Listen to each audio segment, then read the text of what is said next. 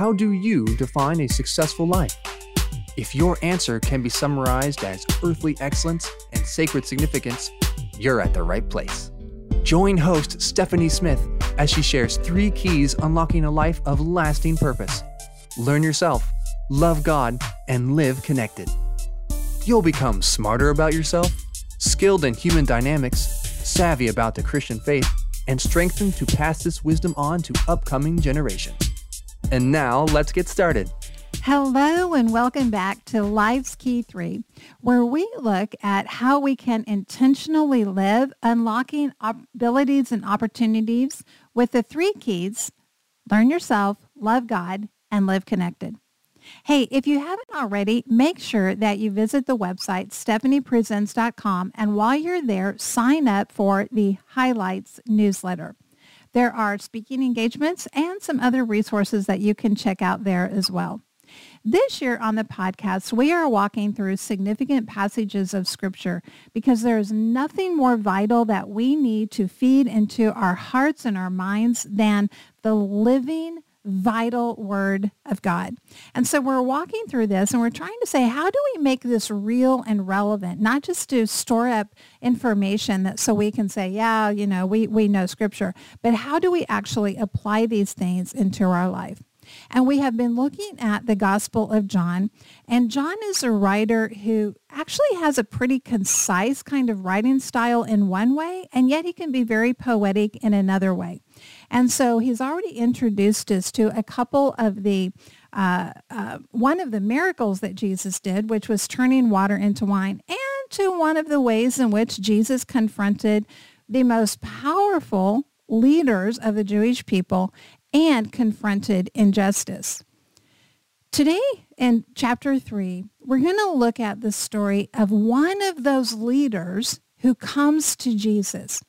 He is a man named Nicodemus, and he is of the sect of the Pharisees. All of the Jewish leaders weren't part of the same sects. There were uh, Pharisees and Sadducees. Pharisees believed in an eternal life. Sadducees did not. And then you had the this corporate body of the Sanhedrin, and they were both religious and political leaders there. So they had the right to uh, not just be engaged with people in terms of religious issues, but in economic issues in the judicial system of the Jewish people. Everybody didn't always run off to Rome to have their trials what the way that Rome ruled most of its conquered people was it believed a lot in allowing as much self-rule as possible as long as people continued to do a couple of things. One was pay your taxes, pay your tribute, and number two, don't stir up trouble. Accept that we have conquered you. Your land belongs to us. You owe us and we will have conscription of your people to go and fight in our wars. And as long as we all agree to that, we'll get along and we'll be great.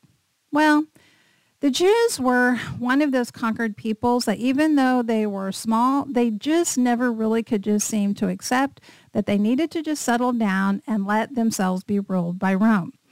And so political assignments to the um, to this area were not glamorous assignments. When we look at Pilate, for example, and his being the governor here, this was not like a plum political assignment. Basically, this was like at the very low end of the of the spectrum of of power, according to Rome.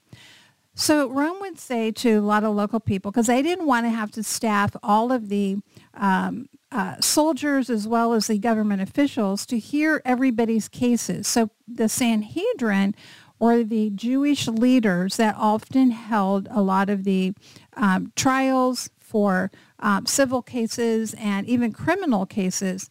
The only reason that later they end up going to Pilate is because Rome had withheld from them the power to issue capital punishment. And history is a little unclear whether that had, when exactly that happened, and did that apply to all capital punishment cases or only some. But anyway, we're getting a little he- ahead of ourselves. But I want you to understand that Nicodemus is a person of power here because he's one of the Pharisees and he comes to Jesus and he comes to him at night. Why does he come at night? Well, I think we can probably safely conclude it's because he doesn't want his um, his other uh, people in his social circle to know where he's going and that he's going out to talk to Jesus. And I think it is so fascinating that Jesus doesn't call him out on this.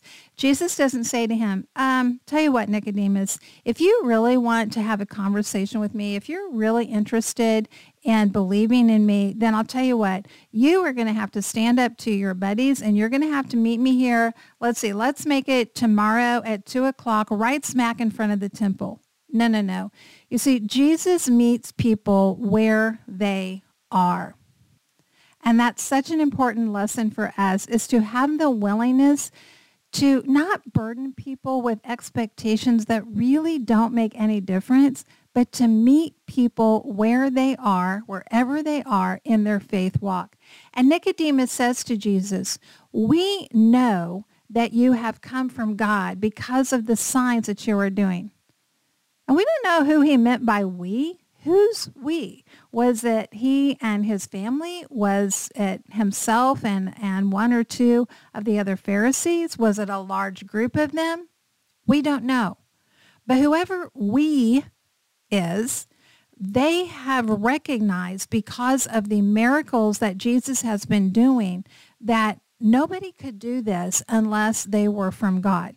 Now, that's not the same thing as saying that they were believing at that point that Jesus was the Messiah. Remember, God had been sending prophets who could do miracles for a very long time before Christ appeared on the scene. And so they could have been looking at this as just another prophet, but they recognize that there is something special about this person. And even if they're not believing that he is, has a divine nature, they are at least recognizing that he has a divine calling. Now, when Nicodemus says to Jesus, hey, we recognize nobody can do these signs unless they're from God, Jesus doesn't go, oh, wow that's awesome. Hey, that's great. Thank you for noticing. Yeah, you know, you're right. I, I am from God. No, no, no. He doesn't do that. He immediately makes it about Nicodemus and not about himself.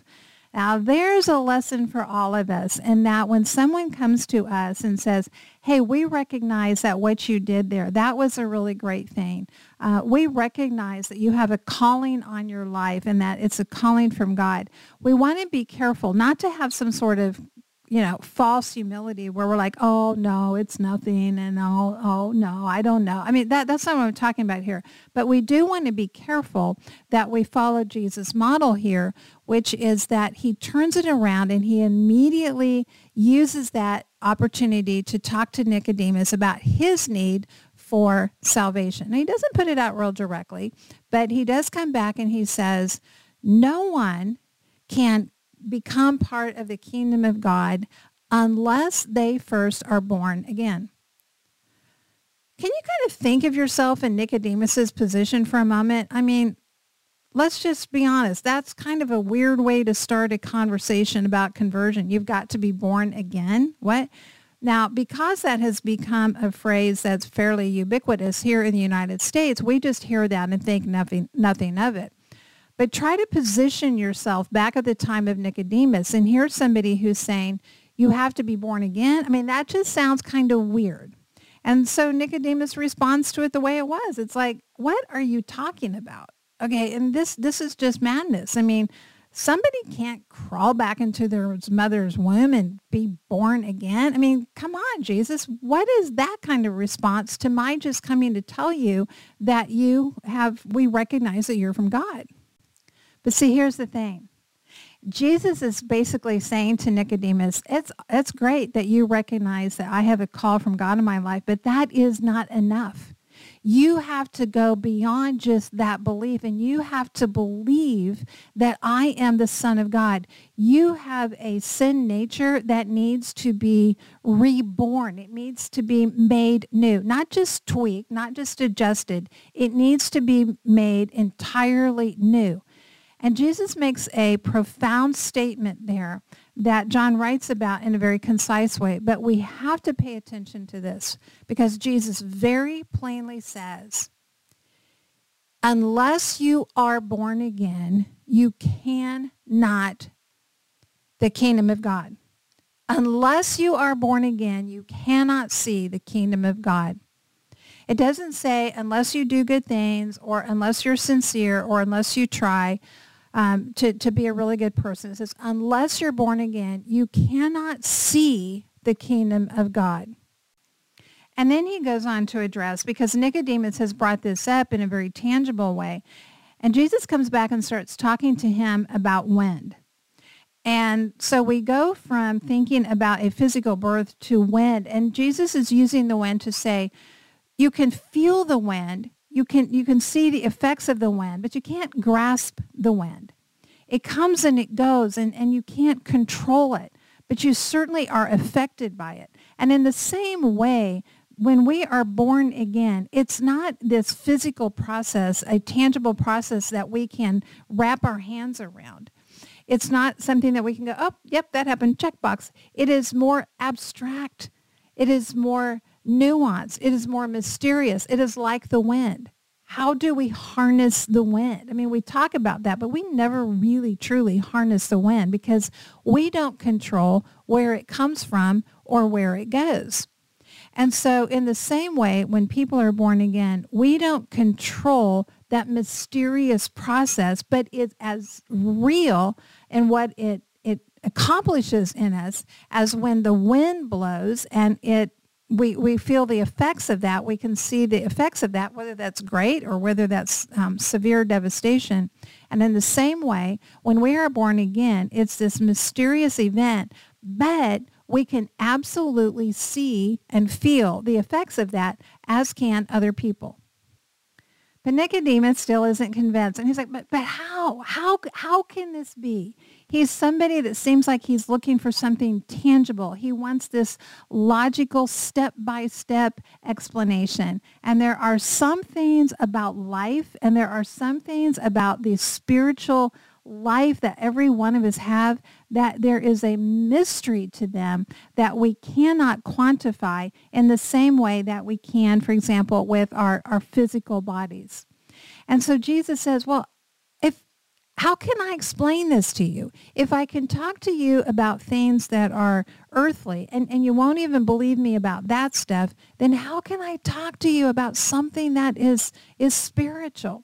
And this isn't a condemnation of Nicodemus. I, I don't see that. I think it's more of saying, Nicodemus, look at your perspective. Look at what you are seeing here. You come to me and you say that we recognize that you are from God. Okay. And yet when I tell you certain things, you don't believe me. You are living with a contradiction, Nicodemus, in your own life you are recognizing that I have a calling from God, and yet you're not listening to the very things that I tell you, just the basic things that I tell you, you're not believing them. So if we can't basically pass kindergarten belief, then how are we ever going to graduate from a high school level of belief? And you know, we want to, to think about this in our own life. You know, one of the three keys is to love God. Sometimes we confuse that with we say love God, but what we're really doing is we're just learning a lot about God, and that is very different than loving him. When we say that Jesus was the Son of God, we need to incorporate that into the reality of how we actually live our lives and the love that we have for him Otherwise, all we're actually ending up doing is just learning about God, which is no different than what Nicodemus was doing here. And then Jesus goes ahead and he plants a thought in Nicodemus's mind. And he references back to the an event in the Jewish history of when Moses had lifted up a cross with a serpent on it long time ago and that and for a situation that happened there and people had to look at that serpent on that cross in order to be healed from the snake bites that they had been receiving. And that's that's a whole nother story. Um, but he's planting this seed in Nicodemus's mind because he knows that there's going to come a day just a few years later when Jesus is going to be lifted up on the cross And he's wanting to go ahead and plant this thought in Nicodemus's mind. So Nicodemus, when that time comes, can look back and go, oh yeah, he talked about that. He talked about it to me specifically as an individual. And that is a call to belief in him. So there's a couple of things that I think we can especially take away from this. Number one is that to be like Jesus, and that is to accept people where they are. When people come with their questions or their thoughts or their ideas, and they don't really have all their beliefs worked out, then we want to speak to them at a time and a place and in a language that is something that is captivating to them and respectful of them. And then secondly, it is also to understand that we can have a knowledge of God. We can even have a belief in his, uh, his goodness, but we have to go beyond that. We have to enter into the spiritual realm of really accepting and believing everything that he says is true, not just thinking, well, we, we don't have to believe this, but we can believe this over here. No, no, no. It's not a, it's not a piecemeal belief system. It's an all or nothing belief system. But the end result of that is eternal life. Yes, it is. We have an eternal existence. We don't just live here on this planet and then poof, that's it. We die. Okay.